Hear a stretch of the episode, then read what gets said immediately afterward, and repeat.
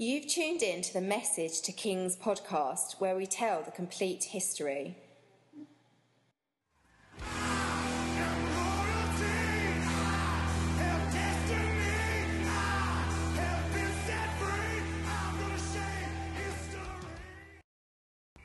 Joshua and Caleb were carefully walking through a lush valley in Canaan, approaching the valley of Eshcol.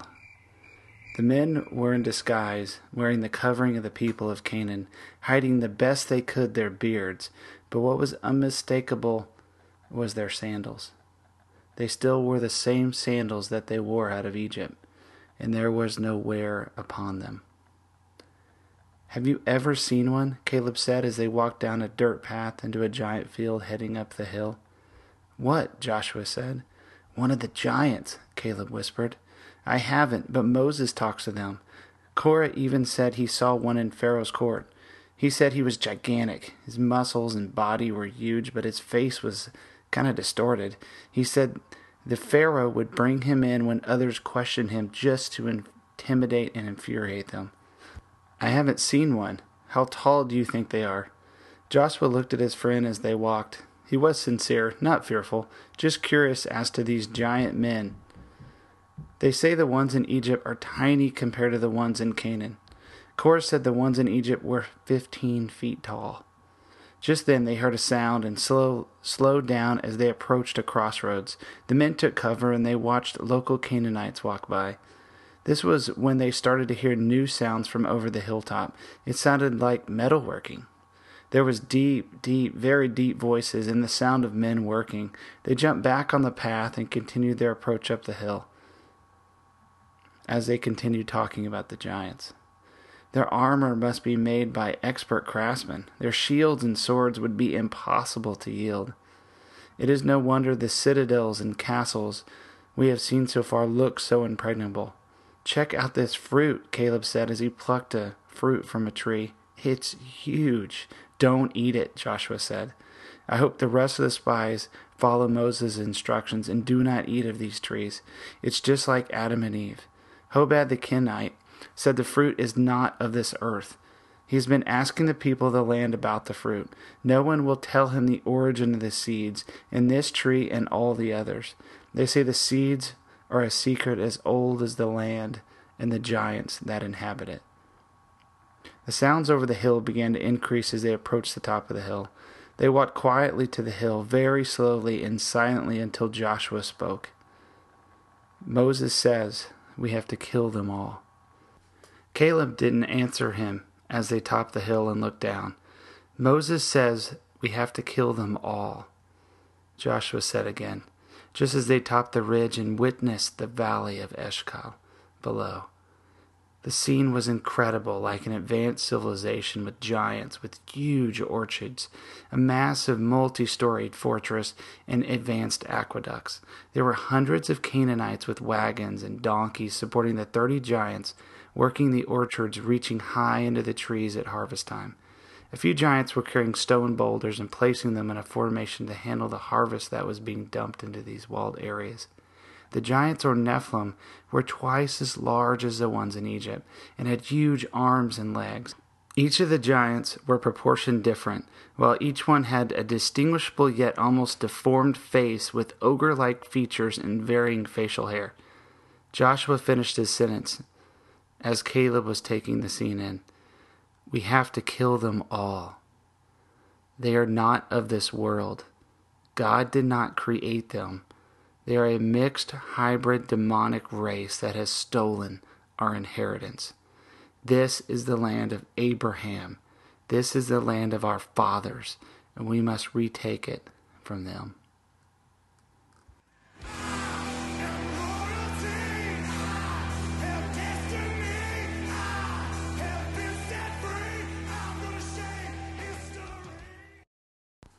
Episode 21 The Spies the Nephilim, and Rebellion. What you just heard was a fictionalized account of the Numbers 13 espionage mission. Before we go over the entire story, we need to backtrack to Mount Sinai and how they got to Canaan. At the end of the last episode, the Israelites were parked at Mount Sinai, where they got the Ten Commandments, and they built the tabernacle and the Ark of the Covenant. And before they roll out, they conduct the first census, where we get the number of 600,000 or so Israelites. Numbers 1 gives a complete census of each tribe. Numbers 2 gives an account of the arrangement of the tribes and marching orders there's something really fascinating about the arrangement of the tribes in Numbers 2.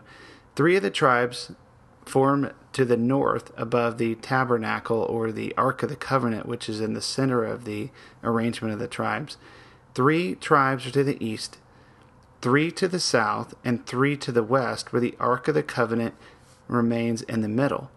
The three tribes to the north are smaller than many of the other tribes. And if one was to look down upon the marching or camped Israelites, it would resemble a cross. This is one of the possibly hundreds of snapshots of Jesus in the wilderness. I don't know the origin of this statement, but it is so true, and I've heard it from so many people.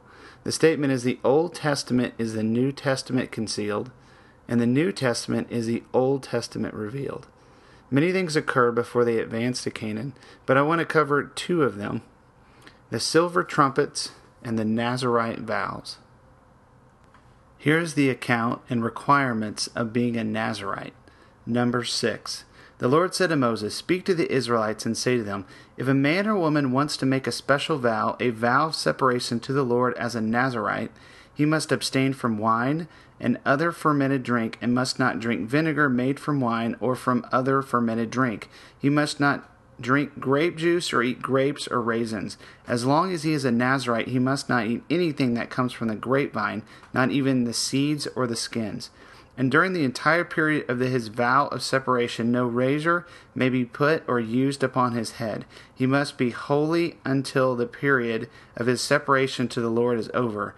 He must let the hair of his head grow long, and throughout the period of his separation to the Lord, he must not go near a dead body. Even if his own father or mother or brother or sister dies, he must not make himself ceremonial unclean on account of them, because the symbol of his separation to God is on his head. Throughout this period of this separation, he is consecrated to the Lord. Famous Nazarites in the Bible are Samson and Samuel. But it's not just limited to the Old Testament. And I have actually met people today who have made Nazarite vows, some very short term and some long term. All right, so the silver trumpets are pretty fascinating as well. Here's the account of the silver trumpets from Numbers 10, verse 1, 2, and 8 through 10. Then the Lord said to Moses, Make two trumpets of hammered silver, and use them for calling the community together and for having the camp set out. When you go into battle in your own land against an enemy who is oppressing you, sound a blast on the trumpets. Then you will be remembered by the Lord your God and rescued from your enemies. Also, at your times of rejoicing, your appointed feast and new moon festivals, you are to sound the trumpets over your burnt offerings and fellowship offerings and they will be a memorial for you before your God. These verses are the biblical source of those who play shofars today. If you go to most Jewish temples or even Messianic Jewish churches today, you will see ram's horns and sometimes tons of these ram horns. And they blow them in worship and praise and in prayer, just like it says. If an enemy is oppressing you, namely sin, sound a blast from a trumpet, and the Lord will rescue you. When the time comes for the Israelites to move from Mount Sinai, the cloud that is hovering above the tabernacle moves ahead of them in the direction they are to march in. This will be the way of staying and marching during their stay in the wilderness. God will lead them and they will follow. The cloud lifts and they march for three days and arrive in the desert of Paran. Here is the account at Paran, Numbers 11. Now the people complained about their hardships in the hearing of the Lord. And when he heard them, his anger was aroused. Then fire from the Lord burned among them and consumed some of the outskirts of the camp. When the people cried out to Moses, he prayed to the Lord, and the fire died down. Moses, the intercessor, really steps up here and delivers the people from worse judgment. From here, the Israelites marched to a place called Kibroth Hattaavah. Here the Israelites cry out for quail. And what they're really doing is they're crying out for meat. And the Bible even says that they are craving meat. Remember, this occurred before in the wilderness. Now the Israelites are doing it again. This time, their frustrations get so aggressive. Moses is threatened, and he is very, very frustrated. And he goes to God complaining, saying the people are too much to govern. He even tells God the burden is too heavy for him to carry the people. In turn, God allows 70 elders to be raised up for the country. And then God sends quail down for a month. But on the first day, the quail comes and rests on the ground as high as three feet above the ground. But as the people gorge on it, and before they could process their food, God strikes them with the plague. All right, so you know what's what's going on here. It, there seems to be a lot more detail if you look at Psalm 78. It, it helps to explain what's going on. It says that the people craved, or the better word that that is, they lusted over the meat. Lust is defined as an uncontrollable or illicit sexual desire or appetite. And that's a that's a current popular definition today. It's fascinating to see how the definition today relates sexual desires and even appetite in one sentence. Basically, they longed, the Israelites longed for meat uncontrollably to the point of excess. It became their craving. Showing no restraint, they desired it almost over themselves willing to do away with everything that was important to them. That's basically what lust is an uncontrollable desire for something, which is, in spiritual terms, is a surrender to darkness and sin. This scene is a picture of that spirit at work today. The people had a desire for something that was so uncontrollable they desired it more than God, truth, and their relationship with Him. So much so, this craving or hunger replaced their hunger for God. God's answer was to allow them to have their heart's desire. But unfortunately, sin has its consequences. Next, the Israelites venture to Hazeroth. This is where Aaron and Miriam rebel against Moses. Numbers chapter 12. Miriam and Aaron began to talk against Moses because of his Cushite wife, for he had married a Cushite. Has the Lord spoken only through Moses? They asked. Hasn't he also spoken through us? And the Lord heard us. Now Moses was a very humble man, more humble than anyone else on the face of the earth. At once the Lord said to Moses, Aaron, and Miriam, Come out of the tent of meeting, all three of you. So the three of them came out. Then the Lord came down in a pillar of cloud, and he stood at the entrance of the tent and summoned Aaron and Miriam. When both of them stepped forward, he said, Listen to my words. When a prophet of the Lord is among you, I reveal myself to him in visions. I speak to him in dreams. But this is not true of my servant Moses. He is faithful in all of my house. With him I speak face to face, clearly and not in riddles. He sees the form of the Lord. Why then were you not afraid to speak against my servant Moses? The anger of the Lord burned against them, and he left them. And when the cloud lifted from above the tent, there stood Miriam leprous like snow.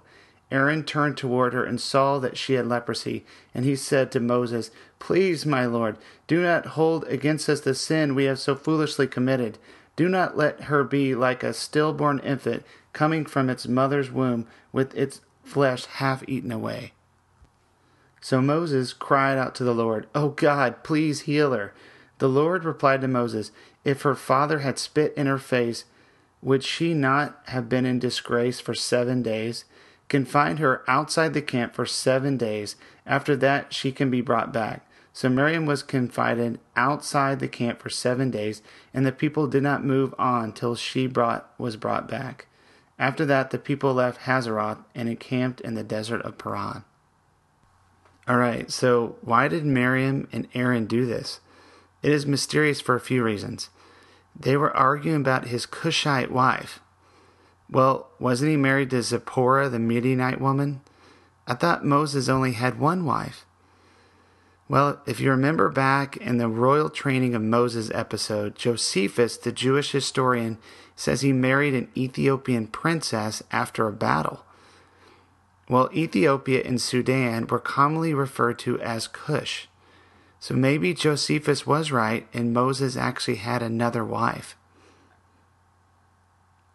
Before we move on from this scene, here's Aaron again being manipulated by people, just as he was at the time of the golden calf.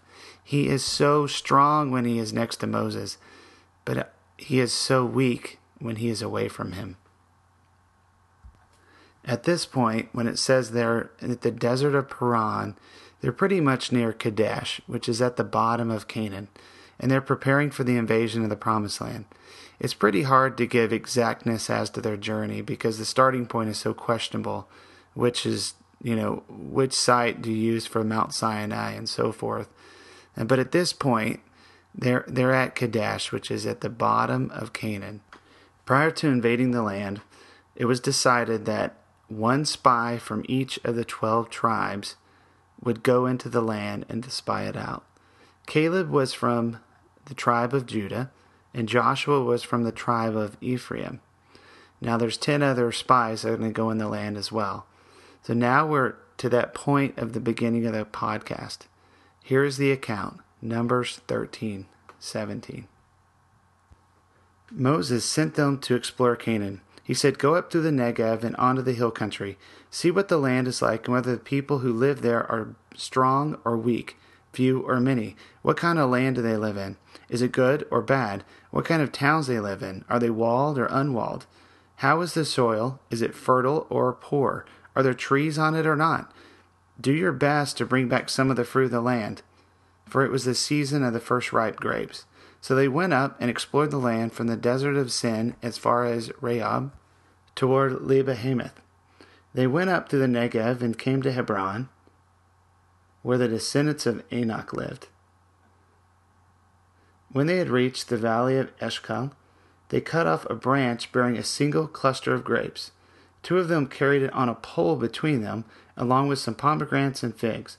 That place was called the Valley of Eshcol because of the cluster of grapes the Israelites cut off there. And at the end of forty days they returned from exploring the land. They came back to Moses and Aaron and the whole Israelite community at Kadesh in the desert of Paran. There they reported to them the whole assembly and showed them all the fruit of the land. They gave Moses this account we went in the land to which you sent us, and it does flow with milk and honey. Here is its fruit. But the people who live there are powerful, and the cities are fortified and very large. We even saw the descendants of Anak there. The Amalekites live there in the Negev, the Hittites, Jebusites, and Amorites live in the hill country, and the Canaanites live near the sea along the Jordan. This is a fascinating account, absolutely incredible. It is so fantasy like. Giants, Nephilim, gigantic fruit, and huge walled advanced cities. Now let's listen to the courage and aggressiveness of Caleb with Joshua's support. Numbers 13:30. Then Caleb silenced the people before Moses and said, "We should go up and take possession of the land, for we can certainly do it." Now we listen to the fear-based report from the 10 other spies. Numbers 13:31. But the men who had gone up with him said, We can't attack those people. They are stronger than we are. And they spread among the Israelites a bad report about the land they had explored. They said, The land we explored devours those who live in it. All the people we saw were of great size. We saw the descendants of Anak there. We seemed like grasshoppers in our own eyes, and we looked the same to them. So the facts of all the spies were the same giants, walled cities, and danger. But these ten spies took the report to a new level, and they believed more in the fear of man than God. They took their circumstances and believed more in them than God. They feared man more than God. This is where we arrive at the spiritual concept of the fear of man. We addressed lust earlier, but now we are seeing what is controlling the Israelites. It is the fear of man. Could it be they ate from the fruit of the land, spiritually and physically? To be clear, the Bible didn't say Moses said to not eat at the fruit, but clearly God didn't want them to eat the spiritual fruit of the Canaanites. Joshua and Caleb were ready for war, like David who shouted to Goliath, Who is this uncircumcised Philistine? Instead, the other Israelites were controlled by the fear of man. We'll see this specific fear with King Saul many podcasts from now, where man controls people's decisions and the fear of them, not the fear of God, influences all that they do. The fear of man can range from very simple to complex to very controlling behavior. It leads people to compromise and sin, willing to please someone, anyone, over God. The fear of man allows man to be vulnerable to sin and all sorts of evil. A fear of man lays a snare and keeps us from bearing fruit in our lives. Upon the return of the spies, the people of the community raised their voices and wept out loud. They grumbled against Moses, If only we had died in Egypt or in this desert, for we are going to die in this new land. Wouldn't it be better for us to go back to Egypt? They even suggested they get a new leader. Moses and Aaron fell face down in front of the whole community. Then Joshua and Caleb tore their clothes. Here's the rest of the account Numbers 14. Joshua and Caleb said to the whole Israelite community, The land we passed through and explored is exceedingly good. If the Lord is pleased with us, he will lead us into that land, a land flowing with milk and honey, and will give it to us. Only do not rebel against the Lord. Do not be afraid of the people of the land, because we will swallow them up. Their protection is gone, but the Lord is with us. Do not be afraid of them. But the whole Israelite community talked about stoning them. Then the glory of the Lord appeared at the tent of meeting to all the Israelites. The Lord said to Moses, How long will these people treat me with contempt? How long will they refuse to believe in me in spite of all the miraculous signs I have performed among them? I will strike them down with the plague and destroy them, but I will make you into a great nation, greater and stronger than they. Now Moses, recognizing that judgment was coming, Moses the intercessor, again, steps in to save the Israelites. This time he prays to God and he, and he goes to the Lord and he says, Why would you kill these people? Why would you do this? These are your people. And he says, The Lord is slow to anger, abounding in love, and forgiving sin and rebellion. And he concludes, In accordance with your great love, forgive the sin of these people, just as you have pardoned them from the time they left Egypt until now. So, what happens next is basically the Israelites, since they decided not to walk into their inheritance, they don't receive it.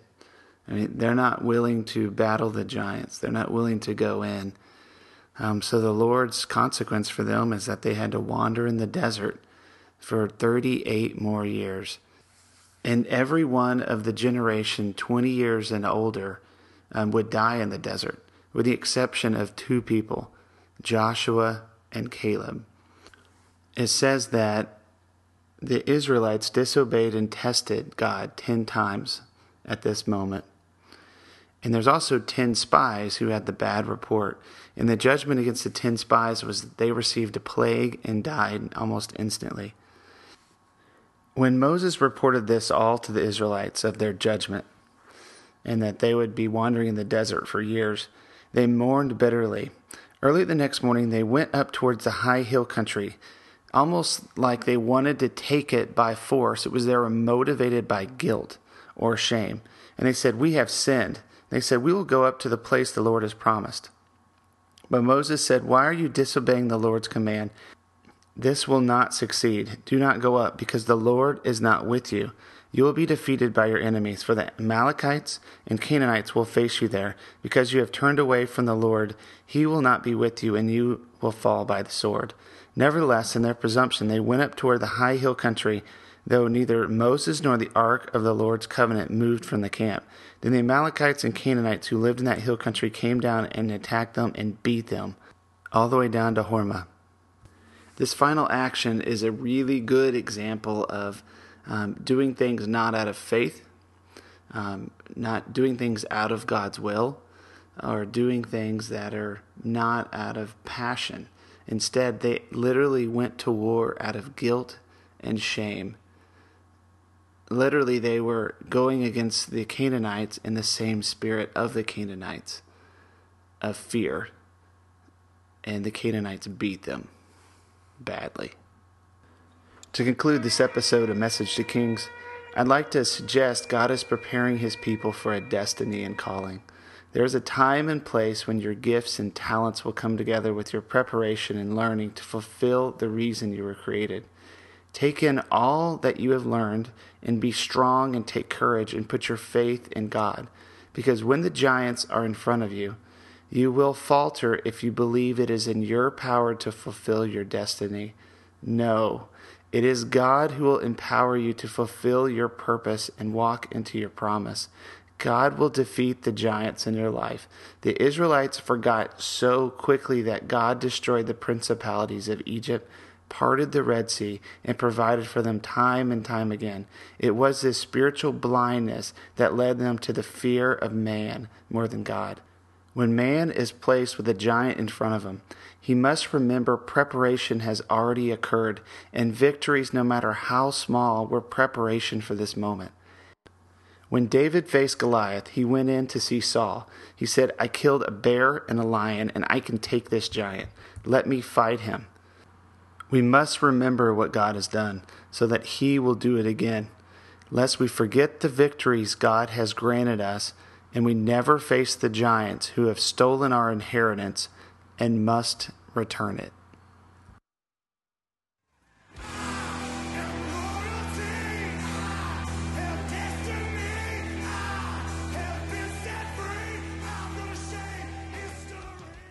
Hope you enjoyed this episode of Message to Kings. Stay tuned next week when the Israelites turn to outright rebellion, which leads to a generational redemptive story all the way to the time of King David. Feel free to visit the Facebook page and leave a comment or question, or if you want to chat, email me at messagetokings at gmail.com. Tune in next week to the Message to Kings podcast.